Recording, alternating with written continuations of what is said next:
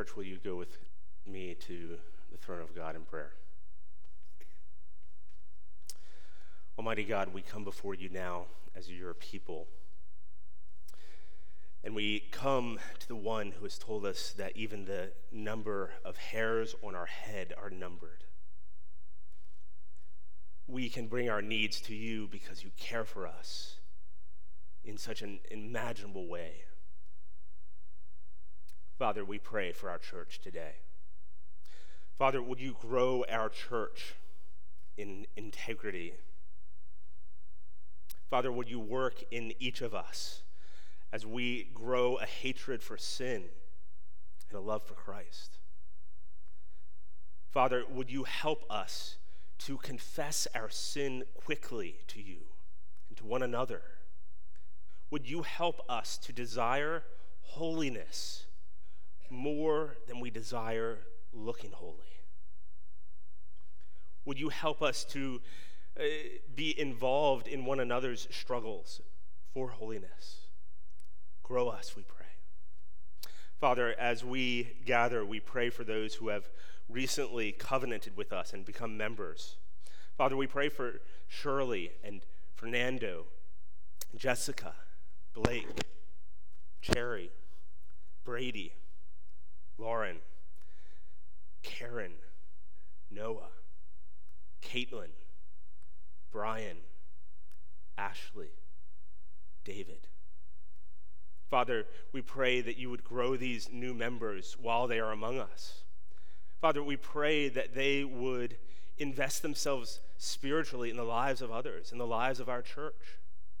Father, may we pursue them, each one of them, and walk with them on their walk towards heaven. Father, we pray for our brother David as he's baptized today. Oh God, would you preserve our brother David?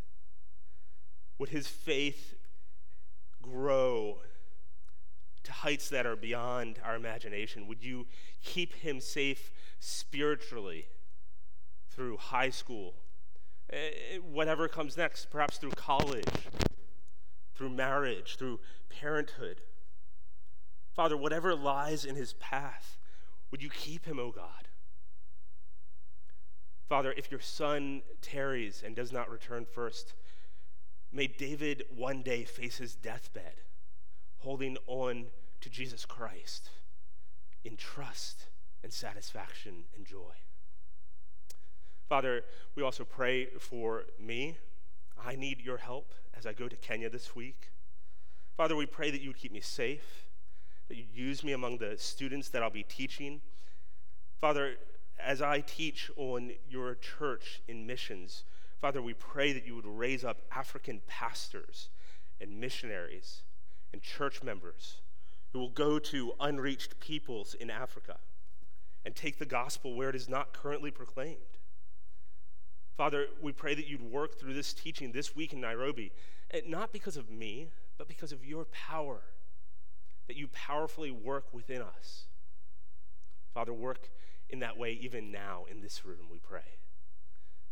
Would you open our eyes in such a way that we could exalt in the glory of your Son, that we could rest in him, that we would fear not because he is for us.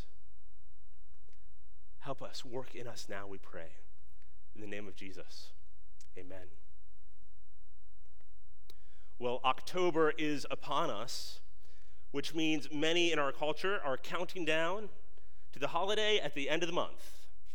Reformation Day. Some 500 years ago, the Protestant Reformation responded to some of the worst hypocrisy and corruption of religious leaders in church history. The Roman Catholic Church had been leading others astray in droves. Consider the case of a man by the name of Johann Tetzel. Tetzel was a traveling evangelist for the Roman Catholic Church who sold indulgences.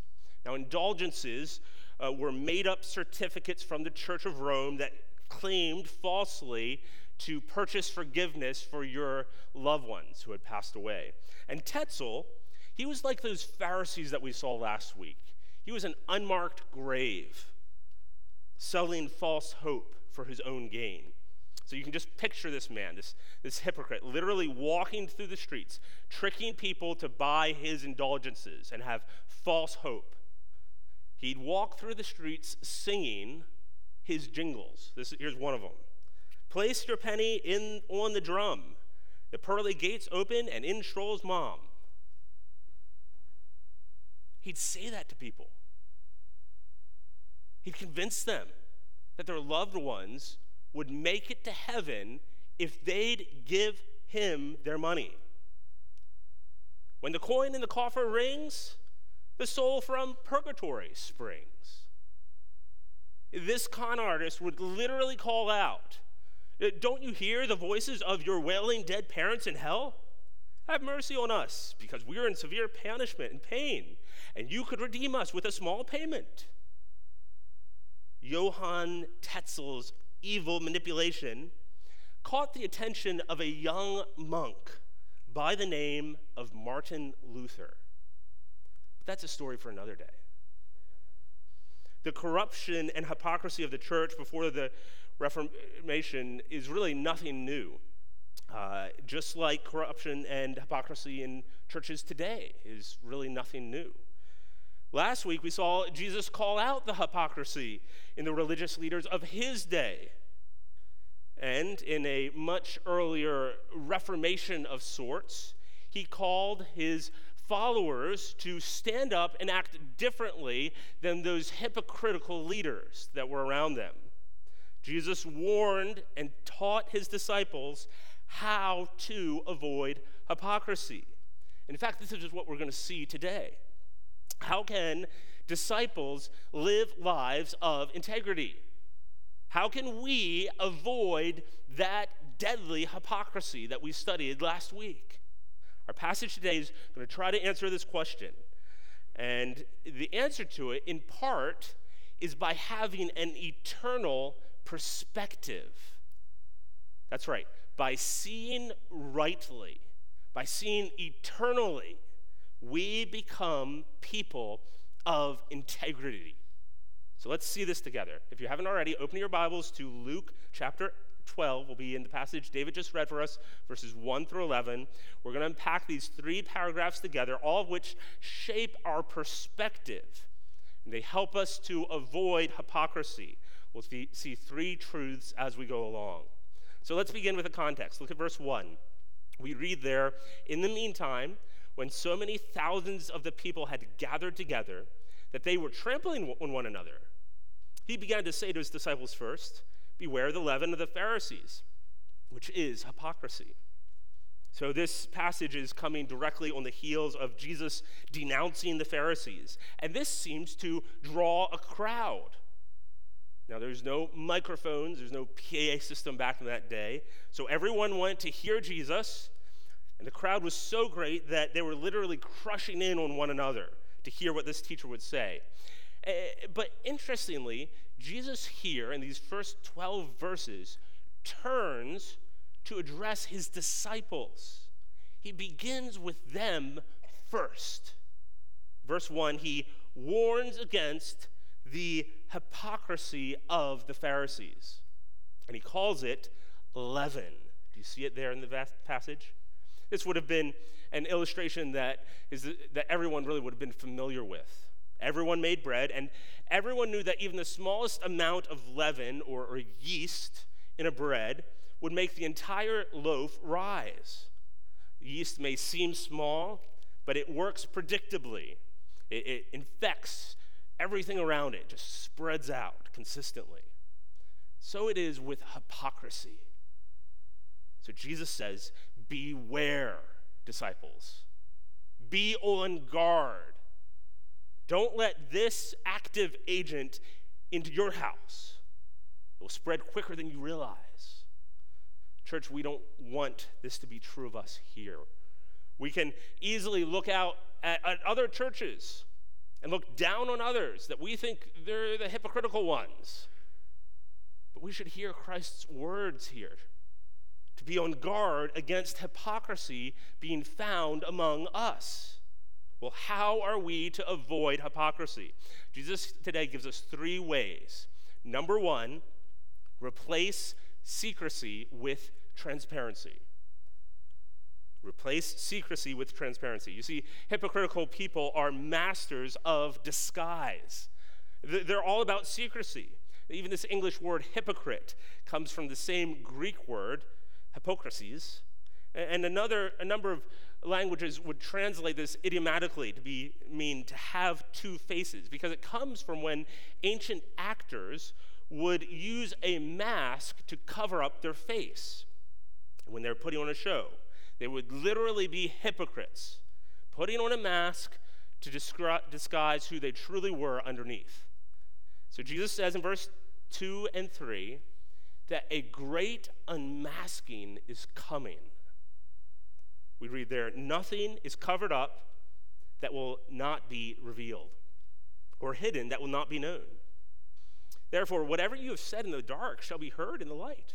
Whatever you have whispered in private rooms shall be proclaimed on the housetops. So Jesus here refers to the final day, in which Scripture explains that the works of all mankind will be revealed. Everything you have done will be shown for its true value. 1 Corinthians 4:5 says, when the Lord comes, he will bring to light things now hidden in darkness and will disclose the purposes of the heart. Imagine that. Not only your actions being shown for what they are, but even your motives, the purposes of your heart. Jesus says in Matthew 12:35, I tell you, on the day of judgment, people will give an account for every careless word that they speak. So here in Luke, Jesus is looking forward to that final day, when we won't be condemned, but our works will be exposed. And we will all see sin openly as God sees it. So just think about those moments that perhaps you tend to whisper things that you probably just shouldn't say.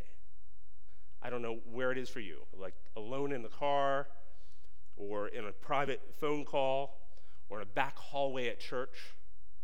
Think about the times that you share information about someone that you really shouldn't be repeating. Or times that you're perhaps nosy about news that really wasn't your business to ask about. Or times that you spoke critically of someone in a way that you'd be embarrassed if others heard you say those things. Jesus says, what you whisper in those moments, it's really on a microphone. You think you're discreet, but it's as if in the other room there's an auditorium blasting, saying what you're saying. If your words have a two-facedness about them, that you'd be mortified if others hear, Jesus says your problem is that you're short-sighted. Do you see that in the text? You know, short-sighted people can only see just what's right there in front of them. You take their glasses off, and everything out there just looks blurry. You all are amorphous blobs to me right now. It loses its focus. You can't see. But if you're not short-sighted, then you can see far off.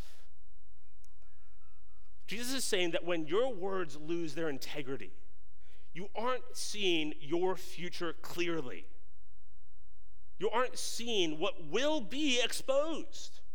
Every careless word will be exposed. So Jesus gives us a better perspective. He says, replace your short-sighted hypocrisy with an understanding of transparency.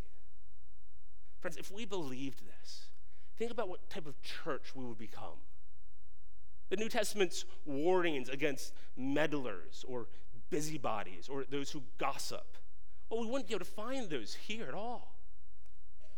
Does your speech in secret reflect the caliber of integrity that you would be happy to just make public for all to hear? Another implication. Christians here today, if an understanding of this was true of you, how should this affect your confession of sin to other Christians? Do you confess your sin to others in a way that's really trying to keep the worst parts of it hidden? Like, so that you feel like you confessed, but really, let me just hold on to this, really, the part I'm most ashamed of. Are you short-sighted to think that could stay hidden one day?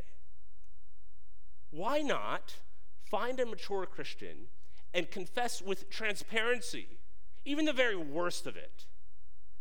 Why not make a habit of outing yourself now rather than waiting until you're exposed? If you think your sin is hidden, Jesus is saying, in view of eternity, you are like the emperor who has no clothes. You're only fooling yourself. So Christians fight hypocrisy by looking to the final day and realizing that secrecy with sin is at best a temporary facade. Let's see a second way that we avoid hypocrisy. Look at verses 4-7. We read there, "I tell you, my friends, do not fear those who kill the body, and after that have nothing more that they can do. But I will warn you whom to fear. Fear him who, after he is killed, has authority to cast into hell. Yes, I tell you, fear him. Are not 5 sparrows sold for 2 pennies? And not one of them is forgotten by God? Why, even the hairs of your head are all numbered. Fear not. You are of more value than many sparrows." So how do we avoid hypocrisy? Number 2, replace fear of man with fear of God. So last week we talked about this. We talked about living for the wrong audience and how it's intrinsic to hypocrisy. Well, Jesus here picks up the same theme again. Must be important for us to understand. You might find it strange to hear Jesus say, "Don't fear those who can only kill you." I mean, death, it's one of humanity's most basic, most natural fears, is it not? Well, Jesus radically reorients this, and he limits the significance of death of your physical body. Did you see it there in the verse? Do not fear those who kill the body, and after that have nothing more they can do. Their power is limited. If there is a life after death, which there is, then your physical death is not the most important thing for you to fear losing. Like, your life isn't your greatest concern. When you live based on the fear of what others will do, you're not living in light of eternity. You're not seeing rightly. You're being short-sighted again. Jesus says, don't fear man. Now, John Hooper was a Protestant pastor who was imprisoned during the Reformation by Queen Mary. He was repeatedly brought before a council and repeatedly given the opportunity to recant his beliefs in Christ, but he consistently refused. So, bloody Queen Mary sentenced him to death. On February 9th, 1555, he was taken out to be burned at the stake for his belief and his faithful proclamation of the gospel. Now, when a Roman Catholic at the execution site saw him going to this death for what he was claiming to believe in, this Protestant gospel, this man urged him to save his life by recanting. Listen to Hooper's response. This is what he said. He said, "Life is sweet and death is bitter, but eternal life is more sweet and eternal death is more bitter." This is what Christians believe. We believe that any of the sweetness of this life just pales in comparison to eternal life with Jesus Christ. And any suffering, any death that you could possibly face this week in any part of your life, like the worst thing that you could possibly imagine, it just pales in comparison to the eternal death waiting those who deny Christ. John Hooper was then burned alive. And I believe he's living eternally now with Christ. Friends, do not fear man. Jesus speaks of a greater fear that minimizes any suffering that you could possibly face. The greater fear that puts superficial, man-centered hypocrisy to death. We see it in verse 5. But I warn you whom to fear. Fear him who, after he is killed, has authority to cast into hell. Yes, I tell you, fear him. Jesus is saying when you fear others, your fear isn't too great. It's too small. You're forgetting the sheer magnitude of God.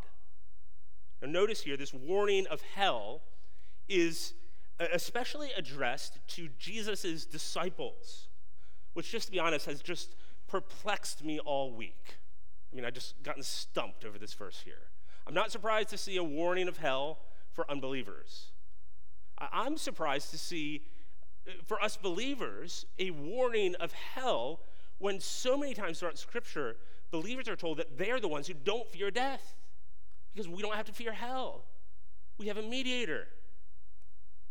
But here, the disciples are told to fear God with hell clearly in view, especially sharp. Why would Jesus frame it this way? What is he doing here? Why put the risk of hell on the table for us to look at? I think the answer comes from the context of the passage and what Jesus is doing here. This warning of hell is in the direct context of a warning against hypocrisy as we please man. Do you see that? So while throughout Scripture, Christians shouldn't live in a state of being continually afraid, we're about to see this in a minute, I think Christians who are hypocrites should be caught by fear when they read this verse. You see, the Bible teaches widely that if you claim to follow Christ, but you still entertain sin in your life, well, then you've just lost your right to a sense of eternal security. If you have sin that you're hanging on to, well, I mean, you might be a Christian. Time will tell. But the longer you keep living in that sin, the evidence is just becoming less and less. The longer you keep sleeping with your boyfriend or going to that website or harboring bitterness or taking something that doesn't belong to you and just living in it hypocritically, well, the longer that happens, the more you should fear the existence of an eternal sentence of God that your faith wasn't real. Christian friends, turn from your sin like your life depends on it. Your repentance, it doesn't save you, but your repentance is the only real proof that you have that you are saved, that you have true faith. So Jesus says, fear God, not man. As you replace this fear of God, man with the fear of God, notice how quickly Jesus turns to his sweet and tender love for you. Did you see that, abrupt turn in the text? Verse 6, are not 5 sparrows sold for 2 pennies? It is not one of them forgotten by God? Why, even the hairs of your head are all numbered. Fear not, for you are more valuable than many sparrows. So sparrows here would have been just the cheapest living thing that someone could possibly buy on the market. I picked up the phone, called PetSmart this week, found that a goldfish at PetSmart costs you 36 cents. It's all you need to have a pet this afternoon, right? It, completely insignificant. That's the point. This is what Jesus is saying about the sparrow. So you can just imagine, if you will, Bill. Let's steal this from a friend. Bill is a pretty average sparrow. He grew up with a pretty dull personality. He was born in a nest here in Boynton Beach. I think he's about a year old. He's already made it through a third of his very exciting life. Last week has been a bit more difficult for Bill because, insects have been harder to find in this cold weather. It's really put Bill in a bad mood, quite honestly. And I could go on. We're kind of chuckling here because I basically just wasted 30 seconds of this sermon talking about Bill and 30 seconds of your attention. to you is radically insignificant. But why are you even naming him, right? But Jesus is saying, not one sparrow, not Bill or Ted, is forgotten by God. The point is not that you would appreciate birds more. The point is an argument from the lesser to the greater. If God has not forgotten every one of the most insignificant parts of his creation, how much more does he not also care for you? How much more does he not see every part of your life and care for you in what you're walking through? Fear not, you are of more value than many sparrows. This great God is the only one whose opinion matters immeasurably. Yet he's the only one who cares for you immeasurably. Clearly, he wants you to come to him, even as you fear him. So how could this be then that we are told to fear him and yet not fear? Did you see that in the text when we read it? Fear him, verse 5. It says it twice, fear him. And yet, look down at verse 7, fear not. Well, how could this be?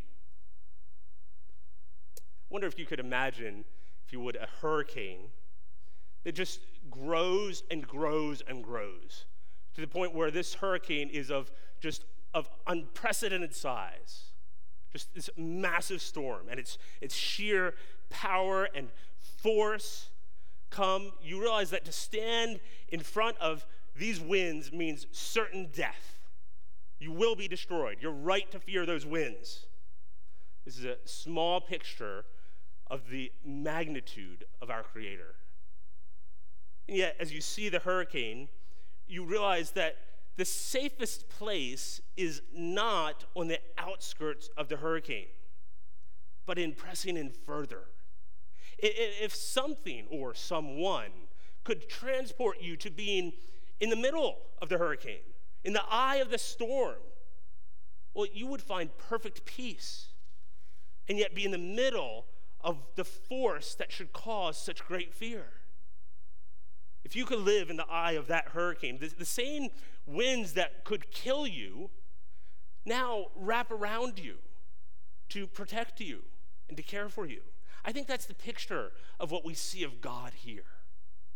Oh, beloved, the one who has authority to cast into hell has used that good authority to make sure that we are not forgotten. You need only be afraid of him. With this crippling fear, if you are outside of him. Let me talk just briefly here to anyone who's not yet a Christian. Maybe you're just visiting and you're just listening to us talk about what the Bible says. You're thinking about what all these believers are saying. Maybe you're still considering Christ for yourself. I wonder, do you see the kind of loving, tender care that the Bible says God offers those who follow him? He knows every one of the hairs on your head. He knows every detail about who you are, every single thing you ever struggle with. He knows. He loves you. Who wouldn't want to follow such a kind God?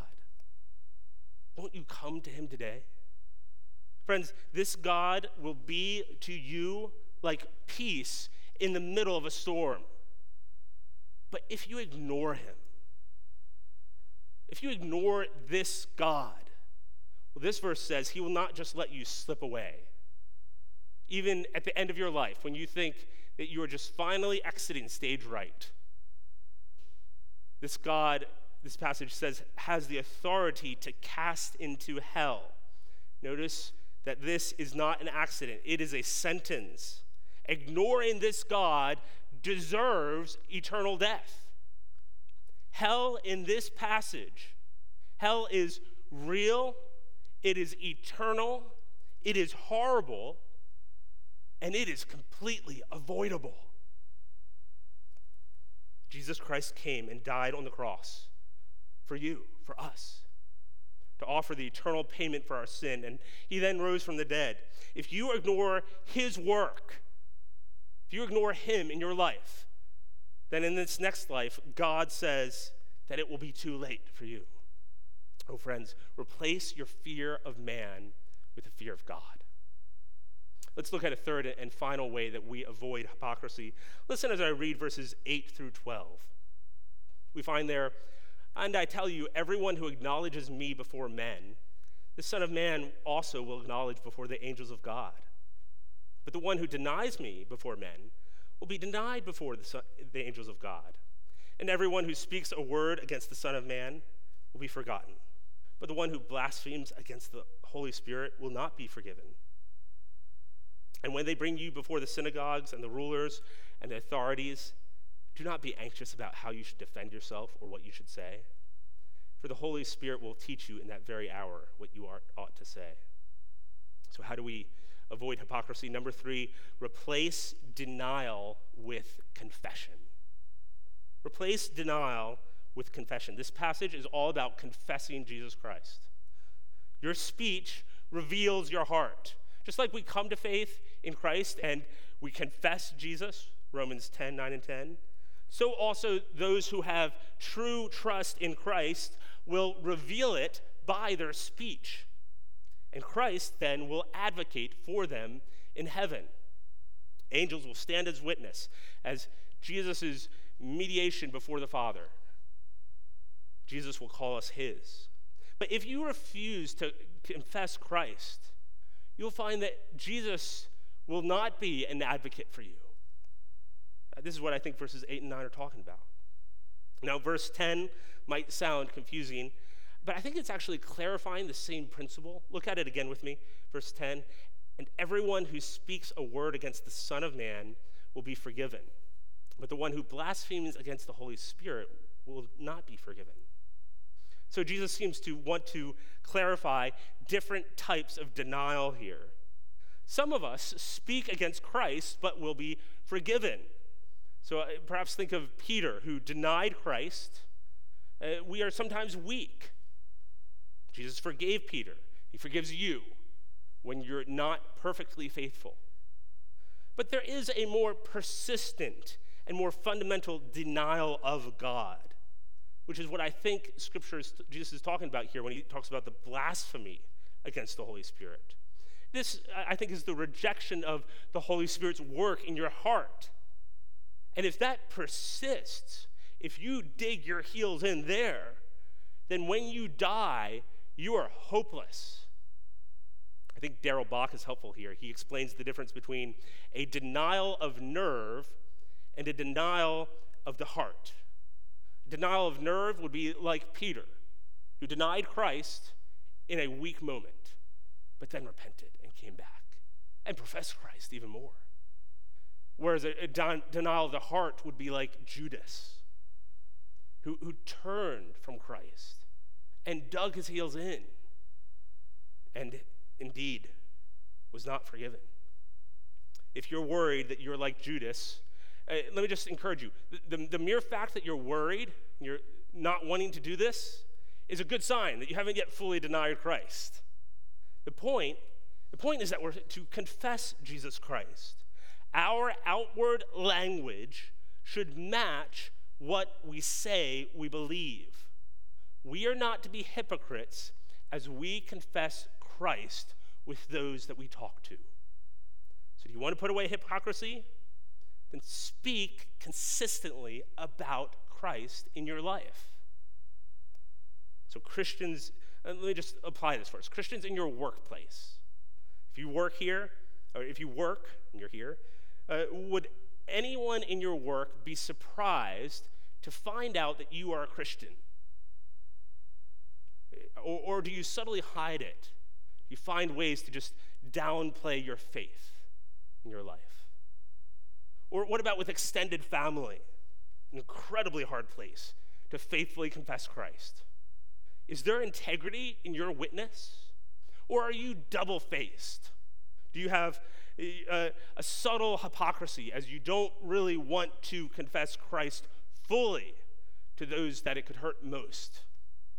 Students, when you're in school, are there times when you downplay being a follower of Jesus? times when it just isn't as cool to be serious about your faith.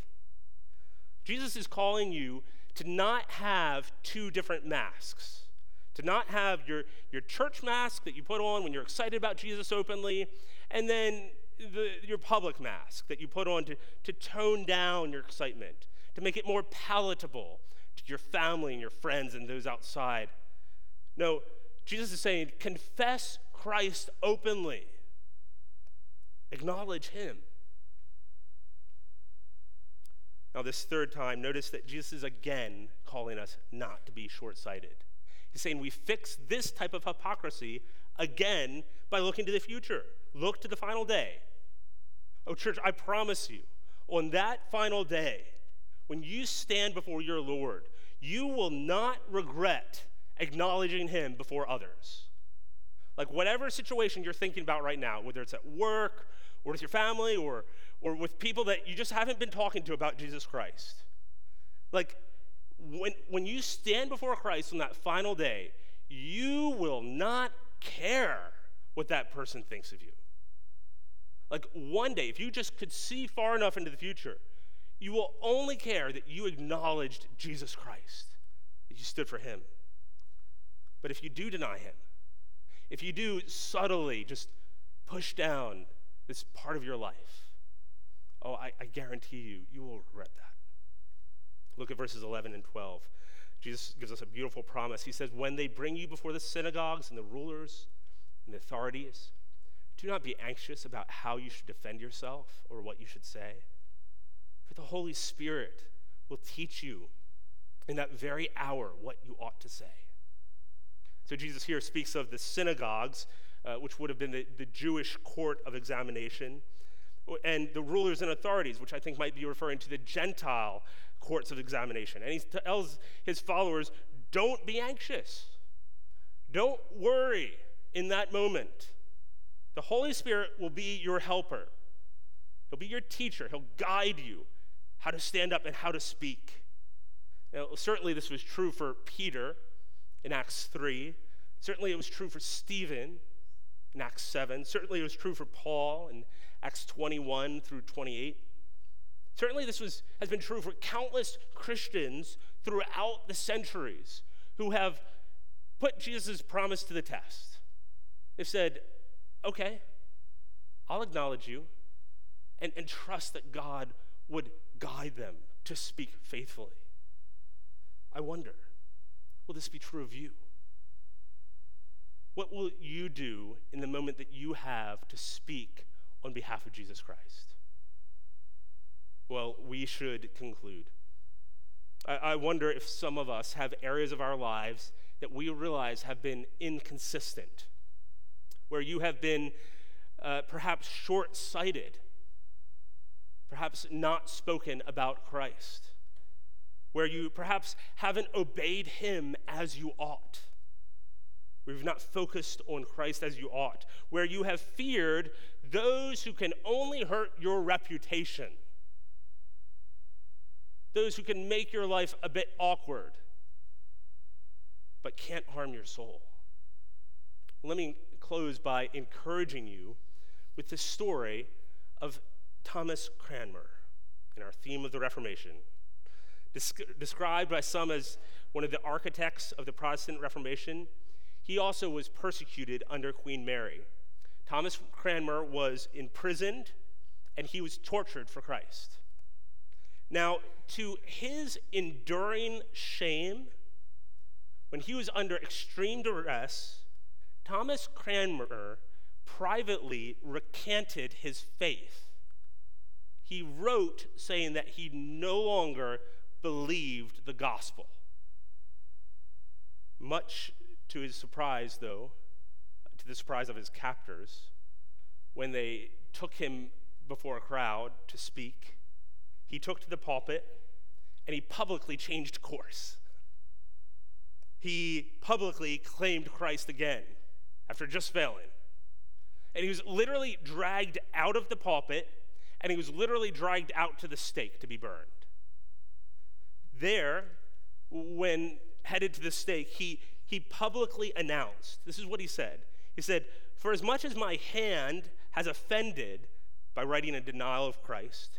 Contrary to my heart, my hand shall be the first to be punished. And he was true to his word. As the fires were lit around him, he held out his hand that had signed his recantation, so that it might be the first part of his body to burn. What a dying legacy. A man convicted of his passing hypocrisy of recanting Christ dies repenting and looking to the final day. He calls out to his Lord as he died there on the stake. Church, I wonder what will be your final testimony. Will you live looking towards that final day?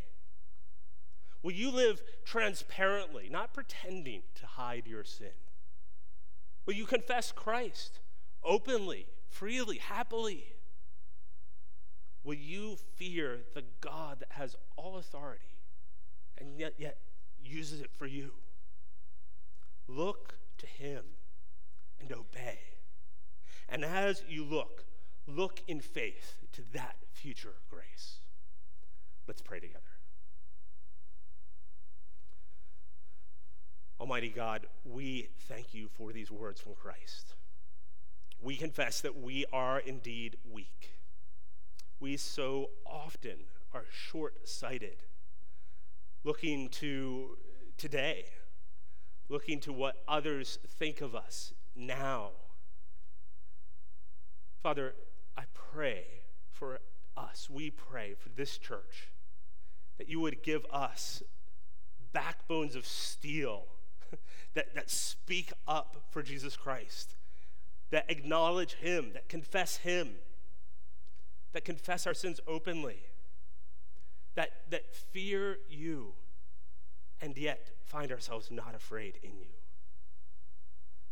Work in us, we pray, in the name of Jesus Christ.